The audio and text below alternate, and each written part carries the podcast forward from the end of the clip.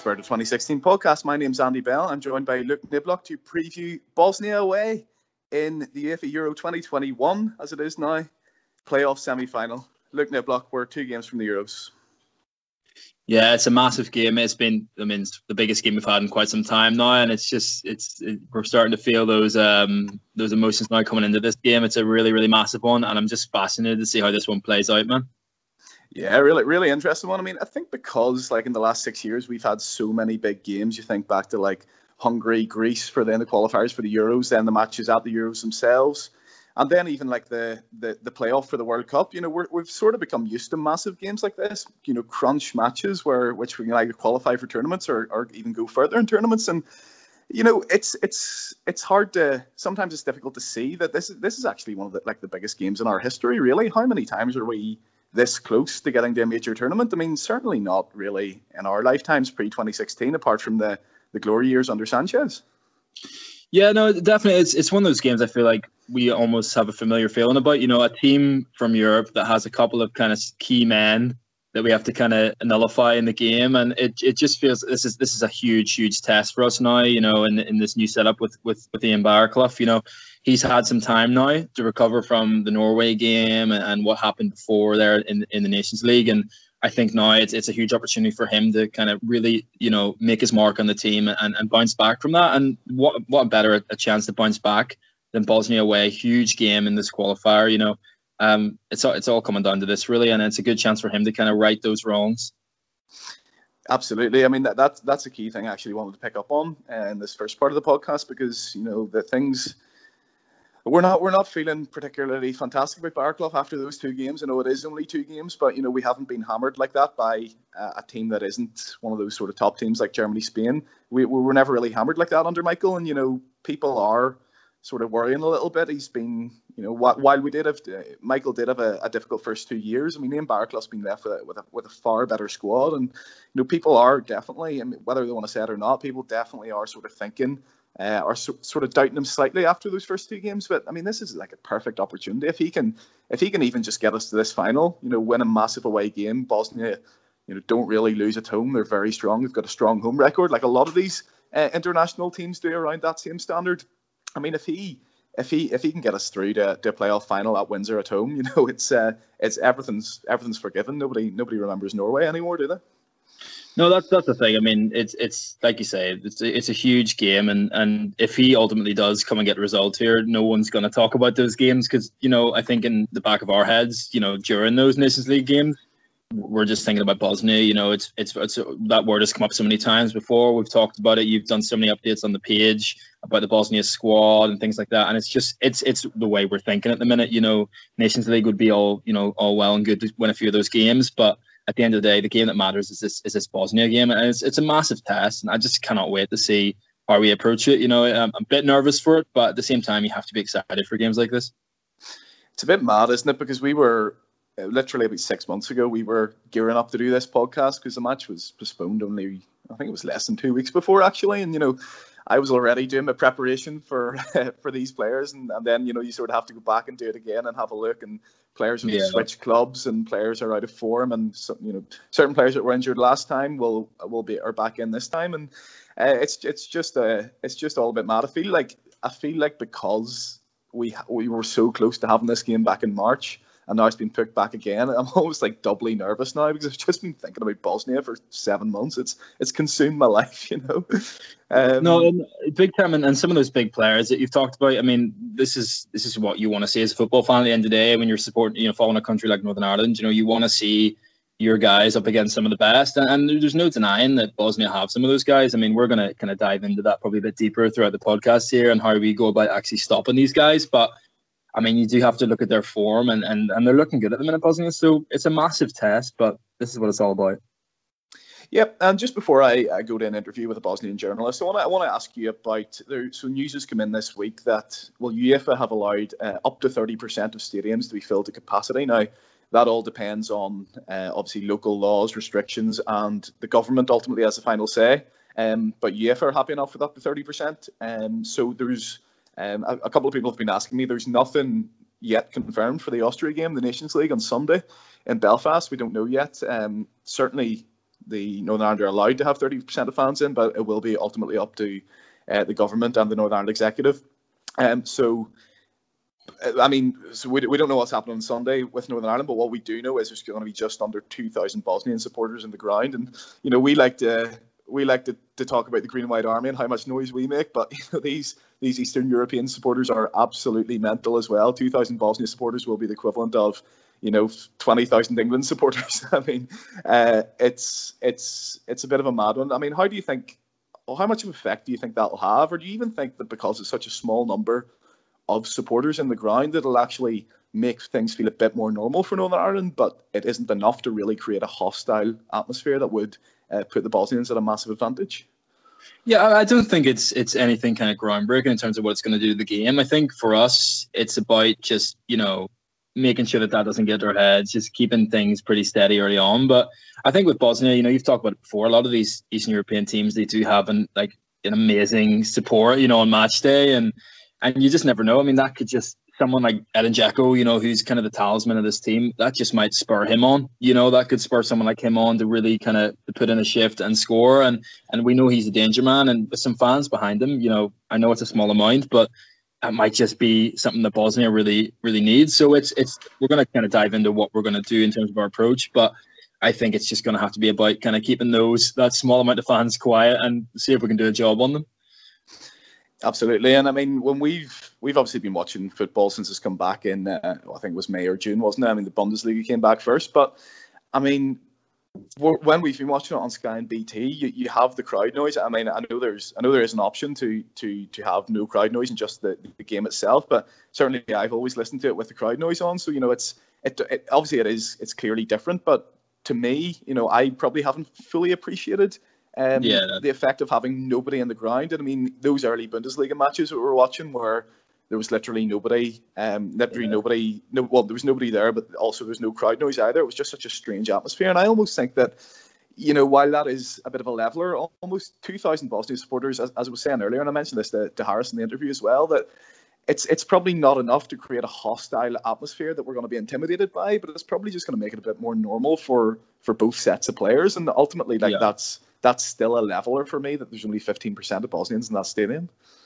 Yeah, you can't say it's going to be something that you know swings a game, but it, it, I, I think the point you make about it kind of bringing some normality to the game for us, it, just could be one of those bizarre things that actually works in our favor as well. You just don't know, and I guess we'll see when we're when we're watching the game. You know how that how that 50, that 1600 comes. You know, in the uh, 1800 is it?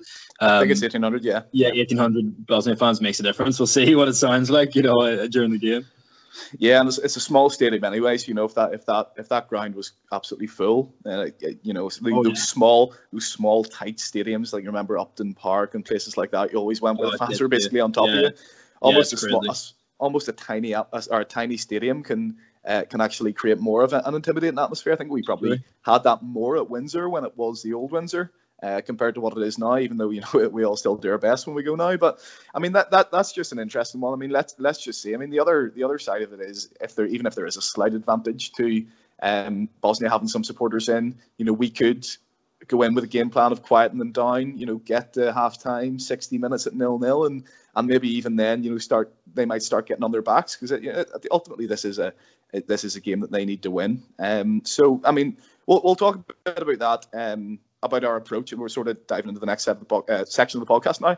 Um, but right now, I just want to go to an interview with uh, Haris Merkonja, who is a Bosnian football journalist, and I just got him on to give us a bit more of an insight from the, the Bosnian point of view uh, and the, the, the, Bosnian national team and how they how they're uh, thinking about this game and whether they're confident or not. So here's this interview with Harris Merkonja, and we'll be back afterwards to talk about uh, the Northern Ireland lineup and our approach to this game. I'm delighted now to be joined by Harris Merkonja, a Bosnian football journalist, on to talk about the Bosnian national team. Harris, thank you so much for coming on. Uh, thanks for having me on. Hello, Andy. Hello to everyone who's uh, who's listening to the podcast. No problem at all. You're very welcome. So the, the first question I have for you, Harris, is is just a bit of a general one. Um, how do the the fans and the media in Bosnia what what are, what are they thinking about this game? Are you guys confident that you'll beat Northern Ireland, or uh, are you a bit worried the fact that it's a, a new manager, a new team, etc.? Well, you know, there are uh, various factors that uh, come into play when uh, talking about the match between Bosnia and Herzegovina and, and, and uh, Northern Ireland. Um, firstly, neither team has the same manager from the last time they these two teams, uh, the national teams, played one against another. Um, maybe in that sense, Northern Northern Ireland has a little bit of an edge because your manager has been around more and knows the players a little bit more. So uh, we in the media and the fans also are aware of that, and there's a general sense of a, um, a general sense of a bit of a worry because. Uh, uh, Bosnia and Herzegovina has been hit hard by some injuries, uh, uh, especially at the back uh, in, in defense, where players that we used to count on to be there um, on a regular basis uh, are now unable to to to be uh, there for the national team. So, uh, but we're still the majority of the people are still confident that with the players like uh, Edin Dzeko and uh, Miralem Pjanic and Edin Visca and uh, uh, Amer Gojak uh, and so on and so on, we will be able to overcome uh, Northern Ireland and, and book ourselves for the the finals of the of the playoffs. So um, uh, there is a little bit of a worry, but the atmosphere overall is is a little bit uh positive, I, I, should say. Okay, okay, interesting. And the the Bosnian FA this week they announced that uh, 1,800 Bosnia supporters would be would be able to attend this match um, on on on Thursday. Uh, how, how much of an, an effect do you think that will have? Because of course it's it's been such a, a strange atmosphere. We've all been watching the football over the last months in the empty stadiums, and it must be a bit strange for the players. So, do you think the even though it's only 15%, it's only uh, just under 2,000 supporters, do you think this will be an advantage to Bosnia compared to if there was nobody in the ground, or do you think because it's such a small number that it won't really have much of an impact? Well, uh, it's funny you ask that because Dusan Bajevic, the, the national team manager of Bosnia and Herzegovina, has been speaking for the first time for the Bosnian media today. And one of the first things he said uh, and mentioned in his remarks are the fans that are going to be able to watch the um, uh, the match live from the from the stands. Uh, he said that every single person uh, uh, that will be there uh, is important to cheer the the players on. because, as you said, we've had such a, a strange situation with football that uh, is being uh, is being uh, has traditionally been playing been played for for fans right and now we have have we've had what two three four months without uh, without uh, almost uh, any fans in the in, in the stands all over Europe and and the world. And one of the positive positive things, 100% positive things, is that fans will be will be back. Um, uh, Dusan Bajevic says uh, said that Bosnian fans he, he knows that Bosnian fans are very uh, demanding in that sense, and win or lose, they will want to see a good uh, fight for uh, for 90 minutes, uh, uh, 90 minutes from from the Bosnian national team. he also said that they will do anything necessary to um, to feed them a victory and, and give them reasons to be satisfied after a, a difficult a difficult period where um, where no fans are being allowed in the in the stadiums. Also, our um, our national championship has begun. Uh, we've had like 10 rounds or 10 weeks of football and and not understand so it's it's uh, viewed as a positive thing that um, however many fans can be in the stands uh, that, that it should help the, the, the Bosnian national team to to overcome uh, Northern Ireland.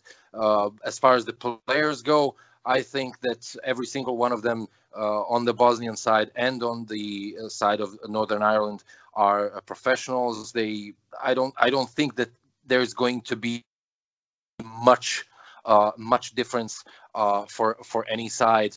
Uh, for any side, so much as a difference to to to to determine the outcome of of this match. Uh, I think that uh, both sides have uh, a lot of a lot of quality. They have a lot of quality in the on the bench with their team managers, and on the pitch with their starting starting eleven. Yep, spot on. Uh, and just talking about Dusan Bajevic there, um, how, how have his first two matches gone? So you obviously had a, a very impressive draw in Italy uh, and then a 2 1 defeat to Poland. Now, you mentioned there at the start of the interview that uh, Dusan Bajevic obviously didn't doesn't take the Nations League as seriously as, as these playoffs, which is to be expected. I think uh, every manager involved in the playoffs, uh, some way or another, will uh, be prioritising the semi finals and potentially the finals. But I mean, it was two very different lineups for Bosnia, wasn't it? And uh, you know, what what was the feeling? Was it? Um, did, did you guys feel that even though it's only one point, it, it was quite a positive international break in September? Those two results, wasn't it? August. So uh, it's not that it's not that that Dusan Bajevic doesn't take the Nations League uh, uh seriously. Uh, it's uh, more of a fact that he uh, had to take the Nations League matches to see what he's got uh, in terms of uh, players and uh, who who he can count on for the uh, for the playoffs. For example, against uh, Italy and uh, Poland, there have been some players playing that that that they were making their debut in the national team shirt. Um, he just wanted to see who can be counted on in case something like actually something like this is happening now because we have a lot of injured players and uh, he he just wanted to see to check some other players that didn't have the chance to play before uh, with with other managers and have a plan B in case um, uh, the situation starts to get worse with COVID and uh, injuries. And uh, unfortunately, our some of our best players have been hit hard by injuries and uh, and COVID. So it's not that Bajevic isn't taking it seriously. He just the the priority was to see uh, what uh, he had at his disposal besides the already proven players that have been uh, playing for the national league uh, for a number for a number of of, uh, of years. Um, there was this clear plan in these two games to apply some of his uh, footballing philosophies, like uh, keeping the possession of the ball, uh, finding out players that um, uh, can be counted on, uh, uh, especially in defense or at the defensive side of the of the ball, to see who is physically ready for 90 minutes of running, because Bosnia and Herzegovina is a uh, is a team that uh, I think is not well suited for. Uh, I'm sorry, Northern Ireland is a team that is not well suited to to the uh, Bosnian uh, style of of play. There's a, mm-hmm. it's very physical, it's very fast, it's a lot of uh, it's a lot of running, and our players are more technical and tactical and we, in the past, uh, for example, with uh, the Republic of Ireland, when we played our last uh, uh playoffs to go to the to yes. the European Championship, we played with with the Republic of Ireland. Uh, the uh, the guy that was the manager, Mehmed Bazdarevic, was surprised at the pace that the Republic of Ireland was playing at. So Dusan Bajevic doesn't want to leave any stone unturned and he wants to find the right players to uh, make the right matchups for the players of of uh, uh of the Northern Ireland. And I think that uh, the good result against Italy was uh, uh, essentially a bonus. We were in the lead against Poland also. So there were a couple of players that have shown that they can be counted on in for this national team. For example, uh, Kolic, uh, who was the one that um, the one one of the best players in the match against Poland. Uh, he he suffered a, a, terrible injury, so he won't be uh, able oh, yeah. to, I, I saw to that answer. was horrible. Yeah. It was a really yeah, horrible injury, horrible. wasn't it? Yeah a clean a clean break at least three three to six months i th- i think they said that that he would be out. So um, there were a couple of players that um, certainly showed that they can be relied upon and and and called upon when when the time is uh, uh, when the time comes. But uh, now with so many absences uh, five or six uh, at least four defenders are out uh, Civic, uh, Bicakcic, uh, uh, Kovacevic, uh, the uh, an entire an entire defensive line is is out and unable to, to, to play for the national team. So now I think that Bajevic will have to utilize one of those players uh, that uh, he uh, tried out against uh, Italy and uh, Poland to uh, to be called upon and to to produce to produce quality quality time in the 90 minutes against Northern Ireland. And in that sense, I think that was um, a, good thing. but I don't know how much um, how much of a cohesive group uh, he will have because uh, I think that uh, in the match against Northern Ireland, there will be players that have never played a single second uh, on the pitch with one another, uh, especially in, in defense. Uh, it goes to it goes from from um, Kolasinac and the two boys that came from Sweden that changed the, their nationalities. Yeah. to yeah, to Ervin Zukanovic, who is one of the uh, most experienced players in the Bosnian national team. Uh, he's playing in Turkey now. has has had a, a couple of uh, of great uh, matches. Even scored a couple of goals in some preparation matches. So we'll see.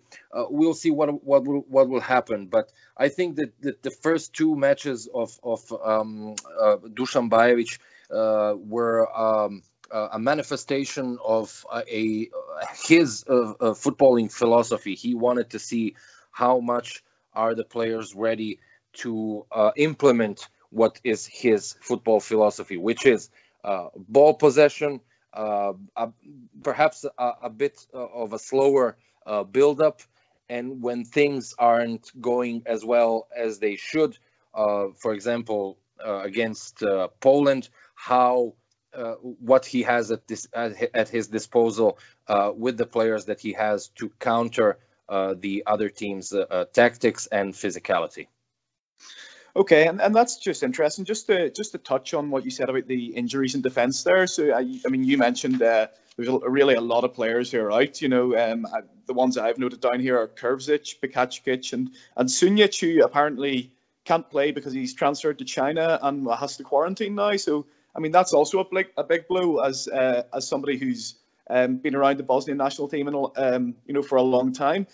Those two Swedish guys that came in, I mean, do you expect either or both of them to start? Because um, I've seen a lot of Bosnian supporters who are very excited about these two guys who have, uh, well, I think I think they were born in Bosnia, but uh, uh, had played for uh, the the youth teams for Sweden. So do, do you expect either or both of them to start, or do you think he'll go for a bit of experience in Zukanovic or or somebody else? No, I think that Zukanovic will will have uh, a place as the uh, left center back because his experience and, and his command of the defense is indispensable uh, for a match a match like this. Uh, Ahmedhodzic and, and Hadžikadunić, the, the two players that we, you were talking about, uh, that, that, just uh, um, changed their nationality from Swedish to Bosnian uh, are both young players, but they've never played a single match with one another or with either of the players that play in defense for Bosnia and Herzegovina. Mm-hmm. Uh, from that side, I think that um, since Šunjić, uh, as you said, cannot be counted on because of the travel restrictions in in China and couldn't be here, I think that Bajevic will have to uh, put one of them in the in the starting uh, in the starting 11 they're both young they're both very very uh, talented they're both very uh, physical. I think that um, they just need a little bit of time to get to know their um, uh, their lads and, and and the the players that are that are um, playing uh, next to them. Uh, and but I think that that there's no much there's not much time to do that. Uh, Bajevic, uh, as well as the players, have um, have no time to to uh, to find um, uh, to find some chemistry in, in in time for this match. I think that this match, because of that, Bajevic is going to go uh, with a, a, a, style of football that will uh, be predominantly seeking uh, possession of the ball, a slower build up, being patient, and ask for, from his players to be uh, clinical with their finishing. Because uh, if we don't, if Bosnia don't take uh, all their chances, there there's a good possibility that uh, being so vulnerable at the back, uh, one or perhaps two goals uh, may uh, may settle the, the the match in in Northern Ireland's uh, favor. So uh, that's that's my assessment of, of this defense. I I still don't know uh, because we haven't seen a single uh, training session from from Dusan Bajevic. How is he going to play, especially? Uh, in defense. But we will certainly know more in the next uh, in the next day or two because, um, uh, as I said, they have to hurry up, and whoever's going to play that other center back is going to have to be a, a, a fast learner and essentially uh, be very, very, uh, be very, very good with other people uh, in a short, uh, in a relatively short period period of time. Okay, and uh, last question, Harris, before I ask you for a prediction is uh, sort of everyone listening to this podcast will know of the quality of Edin Dzeko and Miralem Pjanic, and even will, will have heard of Sead Kolasinac because he's played for Arsenal. But one player I just want to ask you about before you go is Edin Visca, um, who, when I look at his stats in the in the Turkish league for Istanbul, uh, Basaksehir, I mean, it's he's scored you know ten goals, ten assists more or less every season for the last five years. Uh, I think last year he scored thirteen goals. Uh, obviously, uh, them to, to be Turkish champions and quite far in the Europa League as well. But there is a sense in Bosnia that he hasn't quite hit those heights for the national team. Now, do you think that uh, maybe Dusan Bajevic is the man to to get the best out of Edin Visca? Uh, well, everybody in Bosnia certainly hopes so, but uh, regarding Visca, I don't, I, I really don't know what, what the deal is with with with him uh, playing for the playing for the national team. I, I, it's like it's like he has a twin brother uh, sometimes that as you said yeah I'm, I'm being serious because yeah. he was the he was named the best player in the Turkish league what was it a year ago or 2 years ago. Yeah. He was one of the if not the best assist man of the Turkish league the same uh, uh the same year. Uh, he's been with the same team for, for 10 years and uh, playing with players like Robinho and, and other ex uh, superstars, uh, Brazilian or or wherever they they may come from.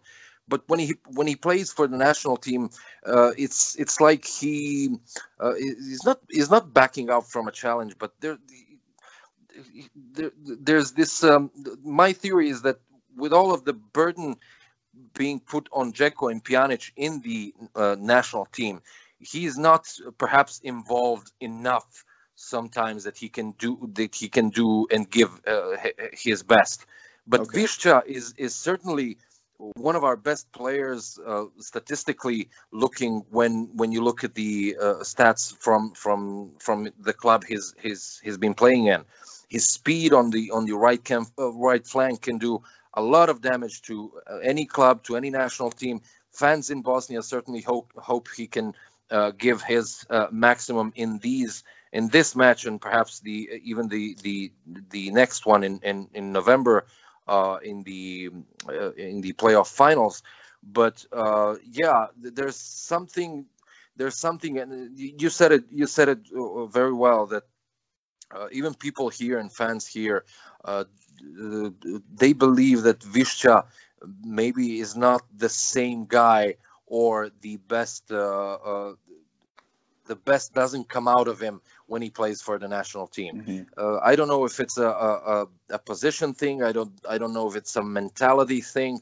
I, I told you my theory is that the uh, ball being predominantly uh, held by Dzeko or Pjanic, perhaps sometimes he he cannot do best what he does best.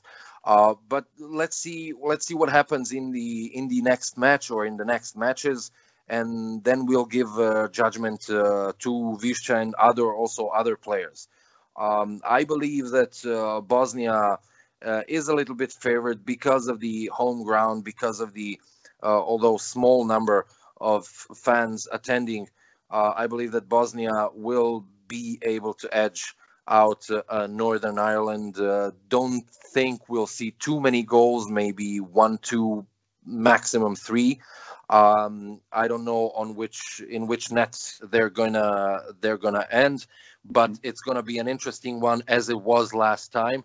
Uh, if this was uh, a situation where no uh, COVID crisis is going on and the stadium is full and both teams can count on every single player, I would have no doubt that Bosnia would be the clear favorite by uh, a length or even two.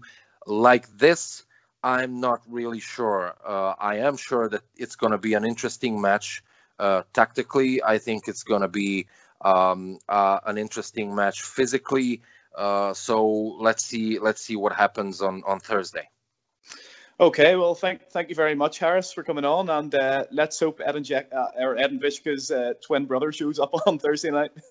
no, let's hope not. Let's hope that the, the real Višća uh, comes up because we need him. We need him sorely. Thanks very much, man. Appreciate it. Thank you. No problem, Andy. Massive thanks to Harris for that interview there. Uh, and the first thing I want to pick up on, Nib, is uh, Harris sort of talks about how the, the Bosnian back four is, is going to be very makeshift. I mean, uh, I haven't got the exact clubs in front of me here, but I know that the right back that's going to come in and play plays in the Bosnian local league, and you know Kolasinac plays at Arsenal, who uh, I think their supporters have become very frustrated with him. And uh, the two centre halves, I mean, they've a lot of injuries at centre half as well. Of a, a couple of guys uh, just injured normally, and then there's a guy who's who's who's transferred to China and can come back due to COVID. Um, it's going to be a very makeshift Bosnian back four, and you know, you could argue normally for a game like this, uh, you'd want to quieten quieten the crowd, even though it's just just a small crowd, and um, generally in an away game in uh, in international football, you'd maybe be a bit conservative starting off. But do you think we really have to go for this, given that back four? We, I mean, you've done plenty of updates on the page, on the Facebook page um, that anyone's following about, you know, the people they're missing out on. You know, the key centre back. I mean, we've got, I think it's Ermin Bicakcic, is it? That's out, yeah. and he's he's a huge, huge figure for them. Um, and he's going to miss the game. You've also got even like wingers like Duljevic that'll miss it. So, you know, there, there's key players missing in the side, and if there's any kind of you know something to take from this this lineup news. It's that we can get at that that back four or whatever defense they do up to play. You know, I think there's some there's still some decent names in there. There's a lot of players that play in the Bundesliga, things like that in this in this Bosnia side. But if there's any weakness in that team, we know it's not going forward because they've got these guys like Dzeko, like Pjanic. You know, so I think we do have to kind of go for that back four. You know, I think you and I touched on a few podcasts ago this this kind of lack of wingers that we've been seeing from Baraclough and I don't think that that can really swing against Bosnia because I just think they'll control the whole game. You know, if we don't actually have a threat, so I think we have to go at them, have to go at these fullbacks or wingbacks and just and see what we can do. And, I, and for that reason, you know, I would be talking about you know wingers coming into the side. Yeah, no, 100%. I completely agree with you. We, we will do the lineup prediction uh, in a bit. Um, but I mean, the it, it is a tough one because you know Baraclough has clearly uh, has has been doing this thing in the I'm not even going to say wingers because he's been doing these this thing in the wide areas where he's been mainly playing Saville on the left and then yeah I mean we saw we saw Magennis play on the right in Romania and then we saw Dallas who yeah you could maybe say is a winger but I mean in the last two or three years he's been playing fullback and even even centre mid as we we're, we're going to come in to come on to talk about a bit. Um, yeah.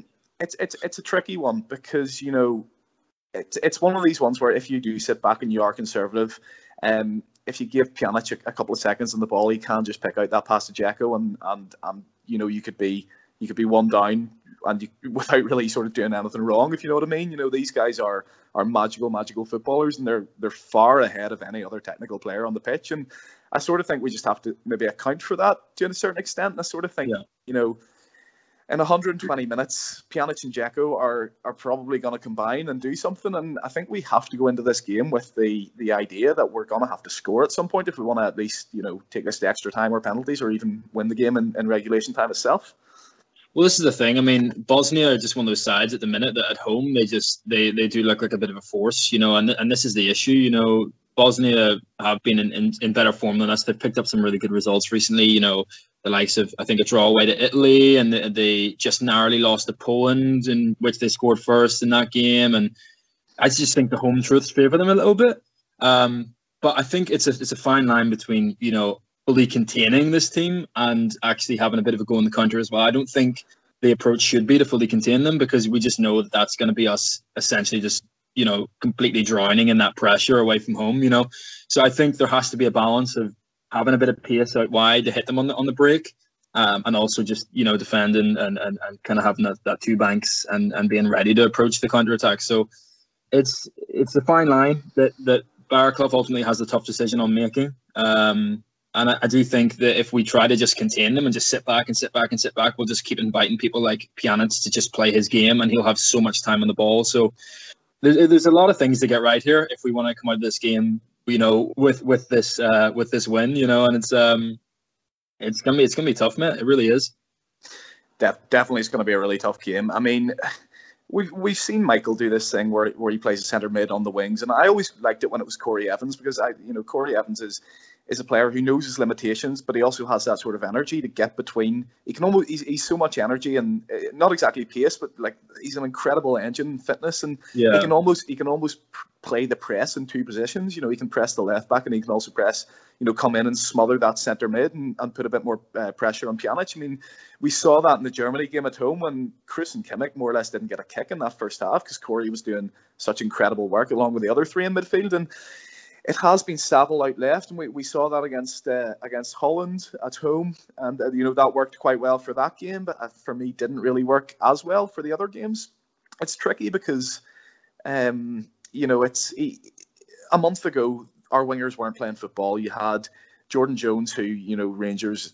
Every report you read looked like they were going to be happy to sell, and for a very small price. You had Joel Cooper and Matty Kennedy, who are doing well for their clubs, but were uncapped. Obviously, Kennedy's not in this squad, and you know, you had uh, you have Gavin Whyte again, who's not playing football for Cardiff, so you can understand his, his thought process behind that. But I mean, I'm actually just gonna just gonna go on to talk about. Um, it's because I, didn't mean to, to do this in this order, but it's a nice little segue. But Jordan Jones has really got himself back in favour at Rangers, and for me, like, there's really absolutely no excuse for him not to start this game. We've kind of been chomping at the bit to see Jordan Jones hopefully get back into the fold at Rangers. You know, we know that he's had that kind of breakdown before with Gerrard, but it seems that, you know, Gerrard is delighted with what he's done recently. You know, he put in some fantastic performances in some convincing Rangers wins there, you know, and I think someone like Jordan Jones, just to offer that pace, just to offer a bit of the unknown, you know, it's someone for them to worry about. Do you know what I mean? It's just, it's it's, it's how can you kind of get these these factors into your team and selection? You know, Uh, you know, if we don't play an out and out winger, there essentially is nothing for Bosnia to worry about if you actually think about it in our squad, mate, in our lineup. So I think someone like Jordan Jones, who's a bit more of that kind of catalyst out, out there with his pace, and he can kind of, we, we know he's linked up before in the past with Jamal Lewis very well. Just someone like that to offer a threat, a potent threat out there is so important in this game, or else Bosnia can just play, honestly, one of the easiest games they'll play we know that they've kind of got a number of it at the minute, and we don't want to make it any easier for them than it might already be. So, someone like Jordan Jones can really offer that threat for us, and just someone who'll run it, one of these fullbacks, you know, and, and this weekend back four. That's what you need to be doing. What, where would you target them? Because I mean, we've both talked in this podcast before that you know, obviously there's Kolasinac at left back, and he is one of the better known players, but he's he's, he's dreadful, isn't he? You know, would you almost uh, would you almost look to, to target him rather than the, or would you think, you know, this guy on the right who's who's playing in the Bosnian local league, you know, he may be a brilliant player and may go on to be a brilliant player, but at the end of the day, he's not coming up against anyone of the quality of Jordan Jones. Would you think that's somewhere you would target, or would you actually look to have a go at Kolasinac?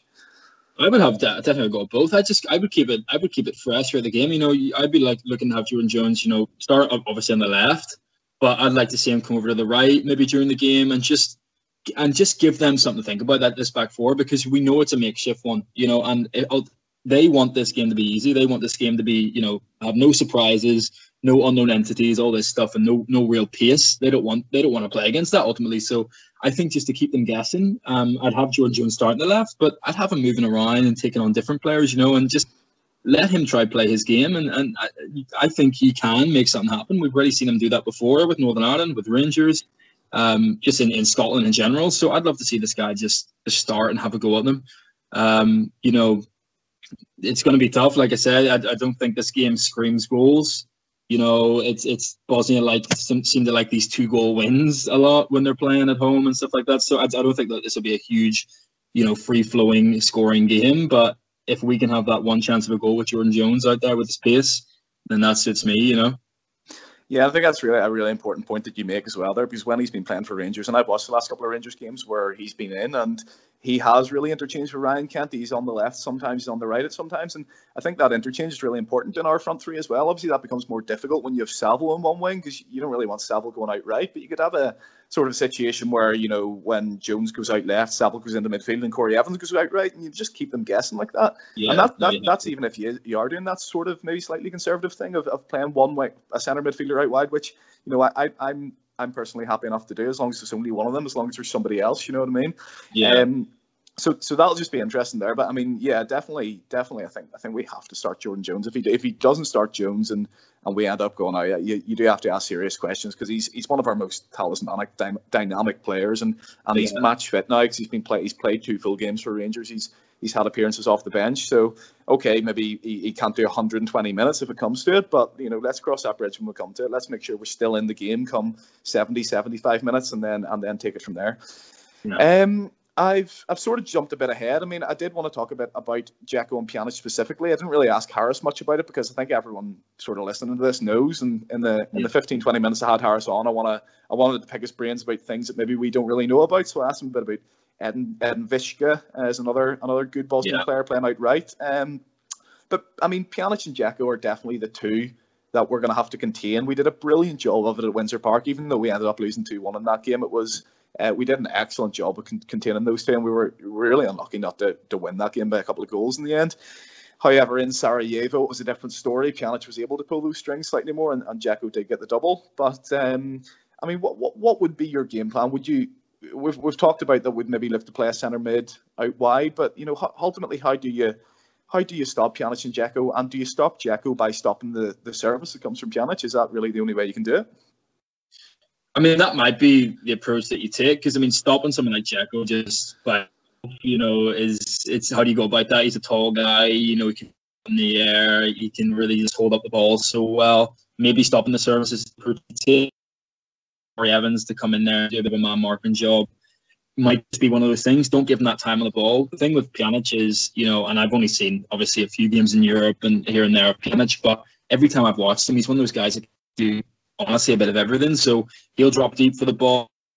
You know, Paul Scholes ask, you know, 50 yards, you know, the other end of the pitch, or he might, you know, pick himself up in a number 10 position and just have a, have a goal, have a strike on goal. He's decent goal scoring record as well for them. And that's, this is the thing with, with, with, uh, with Pjanic. He's, he can do kind of everything. So it's, you know, that would be Corry Evans kind of moving about all the pitch if he was playing. You know, he'd be kind of, he'd probably get the best run out of his life. To be honest with you, he'd be doing. You'd check that out on um on Strava after like because he'd be, be doing he'd be doing all the the kilometers like. But um, I think just you have to maybe do a man marking job midfield. You know, on, on Pjanic, he, he's the guy that pulls the strings. We know that, and and he's the one that keeps the side ticking.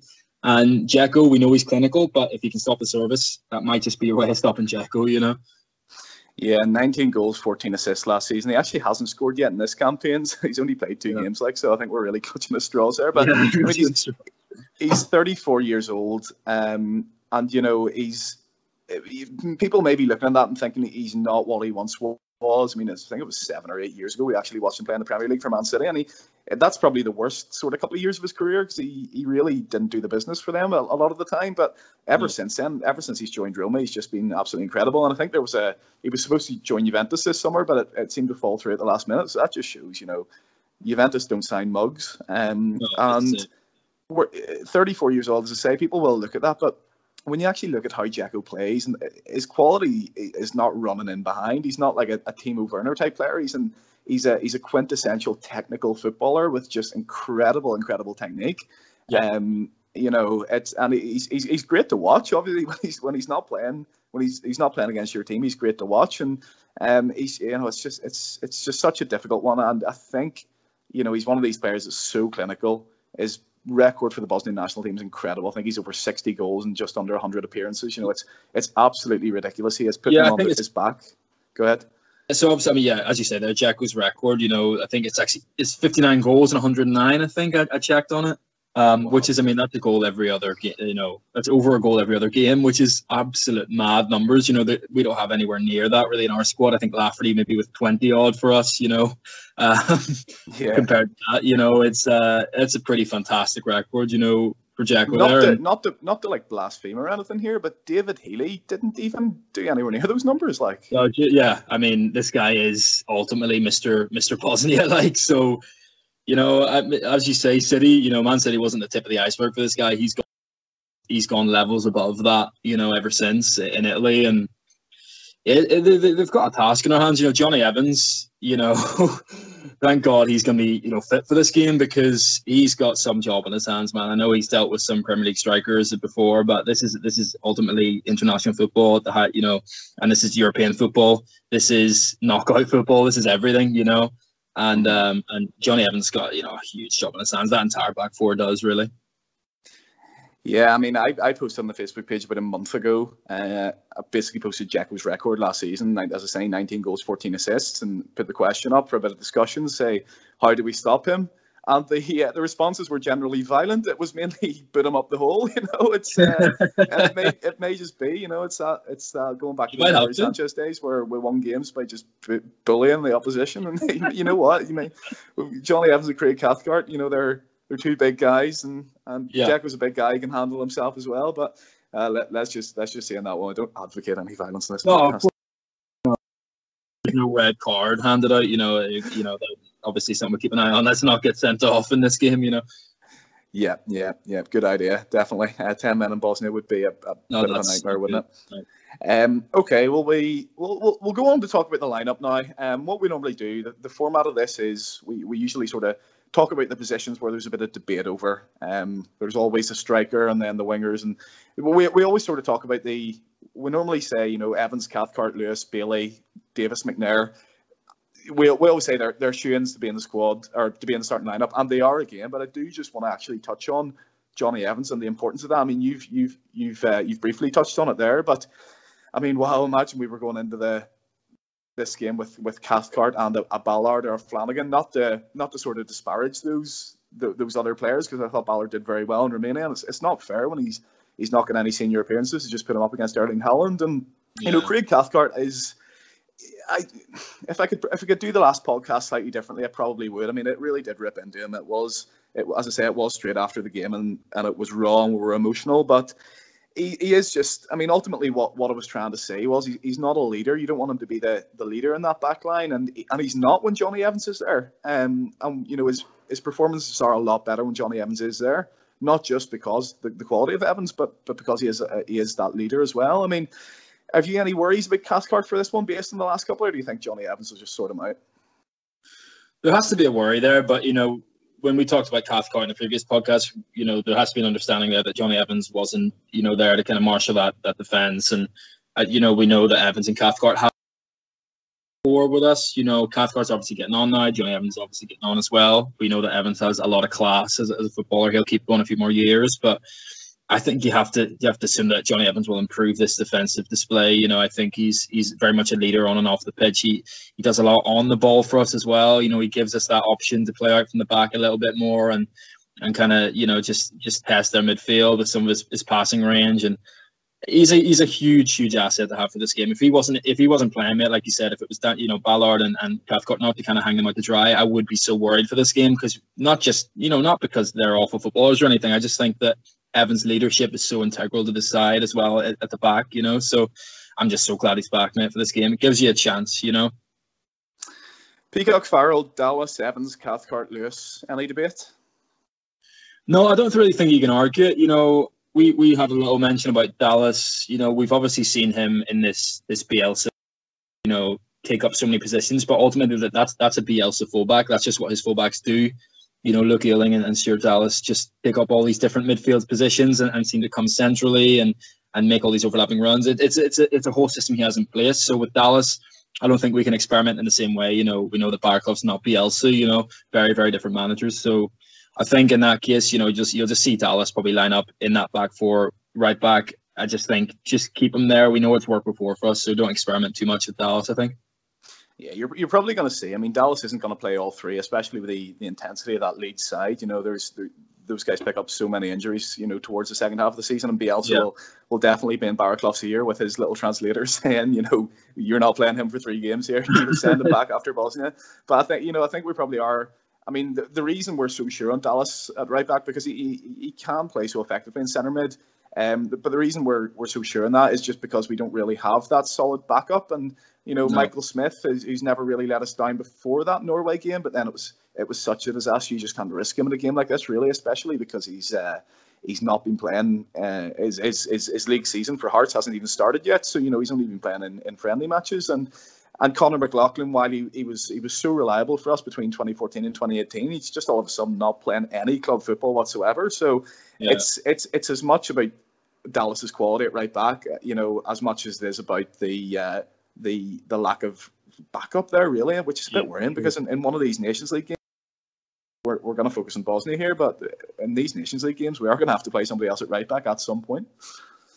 Yeah, at some stage you might see, you know, Michael Smith play. You know, and if Michael Smith could just score goals like he did against Germany every week he plays, you know, it'd be it would be absolutely fine with me. Like, but like I say, there's just you know, it's it's no real fault of those guys. You know, they just haven't had the minutes, and ultimately, if you were to put one of those guys in the game, it's it's throwing them in at the deep end, maybe at the wrong time. And I just think it'd be the wrong way to approach this this massive game. You know, like you said, those guys will get used in, in maybe the lesser games you would say in the next um in the next period for us. So I do think Dallas is just the only guy I'd really play there, mate. Be honest.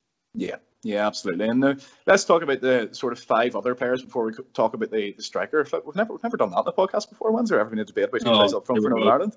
Well, um, so so we'll talk about the other five now because we sort of have to do them in conjunction because as we say, we we we are looking at playing somebody out wide who is naturally centre mid. I mean, we've said Jones is going to start. Davis and McNair are both going to start as well.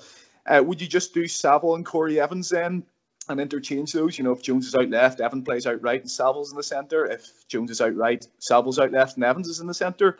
Or would you look at maybe putting Jordan Thompson in because, you know, it's a, a, a big thing in this game is going to be is going to be set pieces. If we want to score, it's a, it's a massive outlet for us and it always has been. And, and Thompson probably has the best set piece delivery in our squad. Yeah, I mean that could be interesting. I, I do think that I'd probably just stick with you know Corry or Saville in there, just because you know I just think the experience in there might actually help us out, um, but not at the expense. You know, I don't want to see you know no wingers in this team. So ultimately, if Jones is in there, I don't really mind what you do with the rest. You know, I think Corry and Saville just to have that experience, but Jones to have that pace, then I, am happy with that. You know, um, I don't really think you can argue that too much. And there, there could be a bit of a um, you know a plan place there. Because as I say, Corry Evans has had two or three really bad injuries in the last year or so, and actually yeah. hasn't hasn't actually come back for his club yet. Um, so he he's uh, he you know he, he was back in training last week, but didn't actually make the, the match day 18. I think he's barely played this season actually. So yeah. you know if you're looking at potentially 120 minutes, I mean, I'm not sure. Do you know if there's five subs in this game or is there just a three? I'm, I haven't done research. I'm not entirely sure actually on that. You know, I'm not yeah. entirely sure that, that could be interesting actually. Um, but I mean, that's if you're starting Corry Evans, I don't think you're going to ask Corry to do even 90, let alone 120. I know I keep talking about 120, but it is a potential way we could, um, you know, go on to win this one. So you could look at. Uh, I think Thompson will have to be used at some point, um, and it'll, it'll just be interesting. You know, he'd, he'd, probably end up getting at least half an hour in this one coming on for Corry, whether whether that's Thompson starting and Corry coming on or vice versa. I mean, yeah. It, it, but while Thompson's on the pitch, I mean, I think he's he's not really starting for Stoke in the league this season, but he's he's yeah. doing really well in the League Cup. He's picked up two or three assists, and as I say, he is always a threat with that, that left foot and swinging delivery from corners. And hope to see Thompson on the pitch at some point. And I think it could be a source of a goal for us. It, you know, it's yeah. it's it's entirely mm-hmm. possible.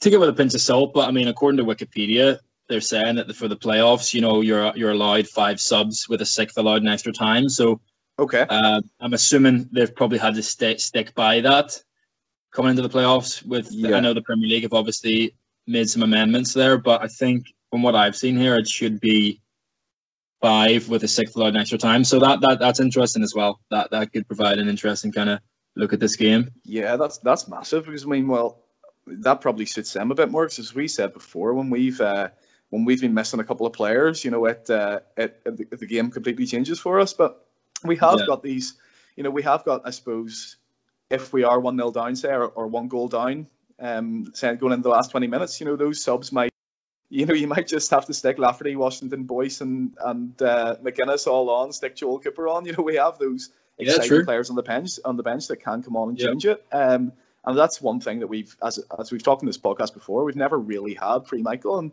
I suppose that is exciting, but um, let's hope we don't have to use one on, on any of the back four anyway, because we we know how disastrous that was. Yeah, no, um, just, right. yeah. Go ahead, sir. No, no, that's that's perfect. No, I just hope obviously no changes back there because you just want to keep that nice and solid. Yeah, let's go on to the striker. Um, every single podcast, man, dear me. Uh, oh. But uh, we we talked in the last podcast. I mean, interviews with Ian Baraclough, where he's always said he wants a striker to press. He always had Shane Lavery for the under 21s, and he started Conor Washington in both games in the Nations League, even though Washington wasn't particularly effective in Romania. He stuck with him for Norway. Um, one of my things in this is if you're if you're playing George Saville out left and Jones out right, say, and say you're not doing that interchange that that we talked about, um, would you consider putting a Lafferty or Magennis in? Because the, the game for those wingers is going to be really getting to the byline and getting a cross in, and if that's the if that's the tactic, then you'd much rather a Kyle Lafferty in there fighting for those balls than than a, a Conor Washington. And I suppose also you have to you take into consideration the, that back four for Bosnia as well. You know, it's inexperienced. It's uh, it's not their first choice back four, or certainly three other back four aren't going to be first choice. Yeah. So how, how do you do you bully them with a Joshua and a Kyle, or do you think we'll terrify them with Conor's pace in behind? There's a weird part. There's like a some part of me in there that just thinks that Kyle Lafferty could be another, you know, writer of a story here. Yeah, that like yeah. there's there's something in the back of my head. I just think like he could do it again for us, you know, and what a story that would be the ultimate the, the decision you have to make here is like do you go for Kyle's kind of you know aerial ability and the fact that he'll kind of throw you know throw himself about a bit, or do you go for Washington's press and pace? You know, and I'm thinking now, you know, with that Bosnia, you know, you know the the back line, you know, being a bit weakened, that that press, that pace might really get to them.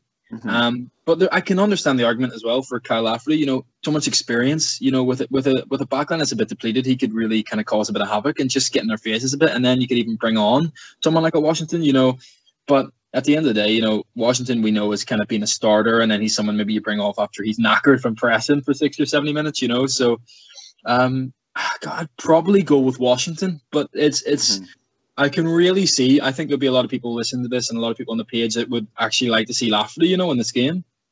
Yeah, yeah, it's, it is an interesting one. It's really, it's really sort of tight for me as well. I mean, I'm completely 50-50. I think he will play Washington yeah. just because of what I said about the press. I mean, you know, he likes that. And the other, the other side of it is, you know, while Washington isn't going to physically bully these centre halves, as you say, he's going to put so much pressure on them. And yeah.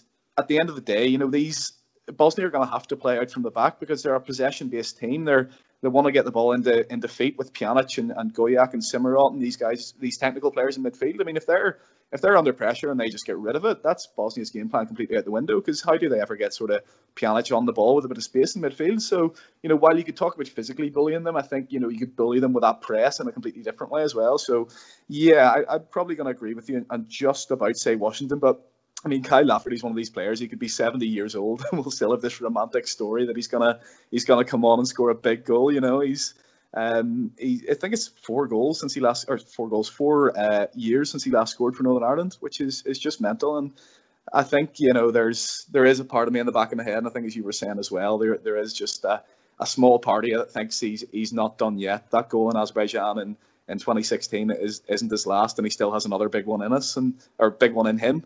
Um, yeah. And you know, but the and the other side of that is that could be off the bench, and we'll just see. I would like to see Lafferty at some point if we're still in the game. Um, but yeah, um, and, and Josh Magennis, I, I, guess you have to give a shout for as well. He's probably going to offer more than Lafferty uh, overall mm-hmm. these days. But um, again, he's, he's, a player I'd love to come off the bench for one 0 down, or or even you know just to just to create havoc. Because I think as we always say in this podcast, you know these these defenders are they're not used to coming up against the Josh Magennis. He's just such a different oh, entity, and he, he has his he has his limitations. We all know that, but um, ultimately he's, he's he's a player who's, who's scored big goals for us, and, and let's hope he can he can come on and do that again. Yeah, I mean, I, I don't think you can fault this for you know having fantasies about this Lafferty storyline. You know what he's given us in the in you know in recent years has just been remarkable. You know, and just if uh, just imagine the scenes if he did, you know, come on and, and, and have the, the winning say in this game, you know, it would just be I mean that would be unbelievable. That's like what a what a story for him, you know. So yeah, who knows, man? Uh, you know, to have these ops have at the end of the day, there's three guys here. Having two of them as an option off the bench is never a bad thing. You know, you can never sit and say that you know that that's that's not good for us. So, I you know, I'm, I think I think you'll go Washington, like you say, and I do mm-hmm. think Magennis and Kyle will have a part to play in this game. I really do. Yeah, yeah, no, I, I, I completely agree. And and if we if we get to the final, we're playing the Republic of Ireland. Do you reckon Lafferty will be will be wanting to start, or do you reckon he'll be happy not to play the bench? Lafferty would be absolutely jumping at the bit down there, mate. he would be absolutely kicking the door down. Yeah, no, definitely, mate. Oh my god. yeah. Okay. Right. Well, look, uh, we said um, I, I, I gave you the agenda obviously yesterday, and we said we'll we'll do something a bit fun with this one. Um, obviously this is the first game, and I don't know how long that could uh, potentially actually go to penalties. I don't remember a penalty shootout for Northern Ireland in my lifetime, but uh, if you're not hiding behind the sofa by ten o'clock on Thursday evening, and we do manage to get through 120 minutes uh, level, who would be your five? Well, this is this is uh, I mean this is a million dollar question if you ask me. I think this is going to be a tough one to call. I'd probably say, hmm, I, I I'm assuming he'll be on a pen because you know I, Oh, I'm wow. assuming he'll be on the pitch. I wouldn't Well, I- fancy I him, would- you know. I would I would whack Lafferty on him. I would. I think he would Okay. I think he would do it. I think obviously Steve Davis. Yeah. You know, goes without saying. To be honest with you, um, I mean, I mean, Paddy McNair as well. Yep, takes Spencer Burrow. Yeah. Yeah, has to take one. Um, and then this is where it's difficult for me, like, because I'm trying to think of the, the rest of this side. You know, who else? You'd probably maybe f- uh, favor Stuart Dallas. Yeah, I think so. But there's there's no like um there's no reasoning behind it. You just think No, he's no He'll, he'll stick one in. Yeah, he just knows he's a decent player. Like, you know what I mean? Yeah. I mean, Ultimately, and then, that's what it is. honestly, because you might even we've never- Jonny Evans, mate.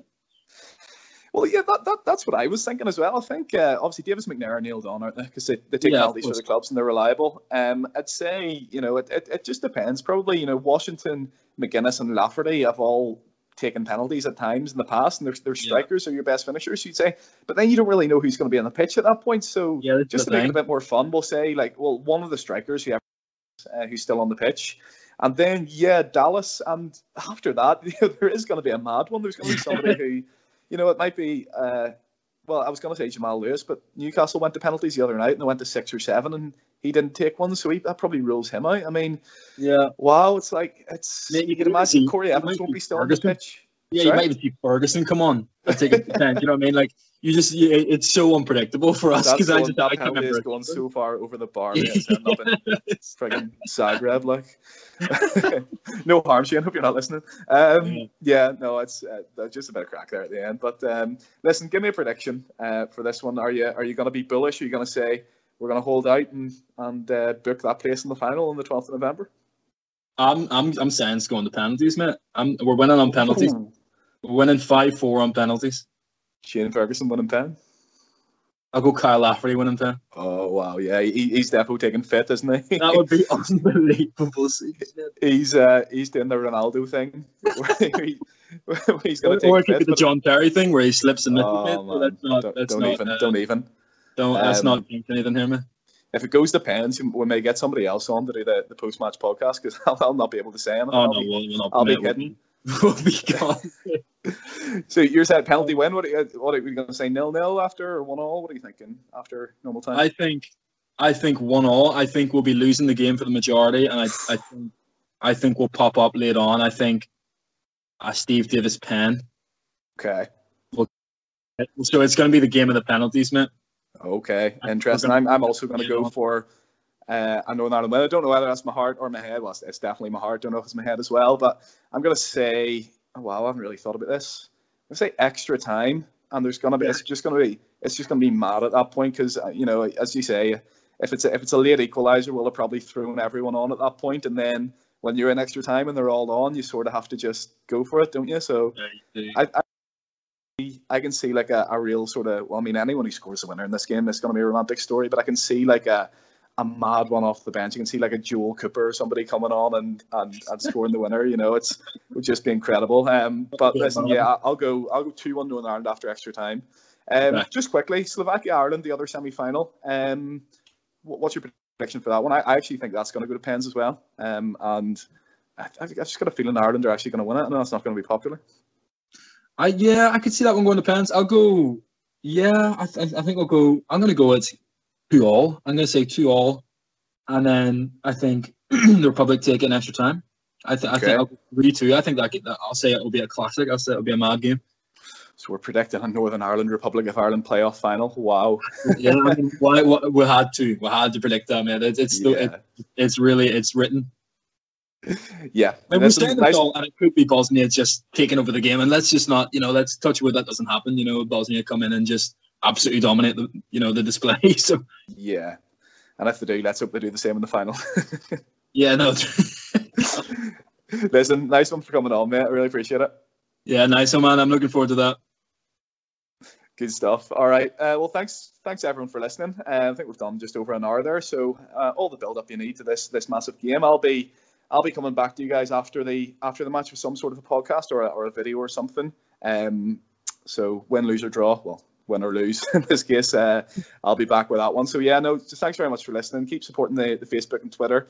Give this a like because apparently all that helps us out with the analytics and all that. But uh, yeah, nice one for listening, and I'll I'll, I'll speak to you guys after the game on Thursday night. Bye bye.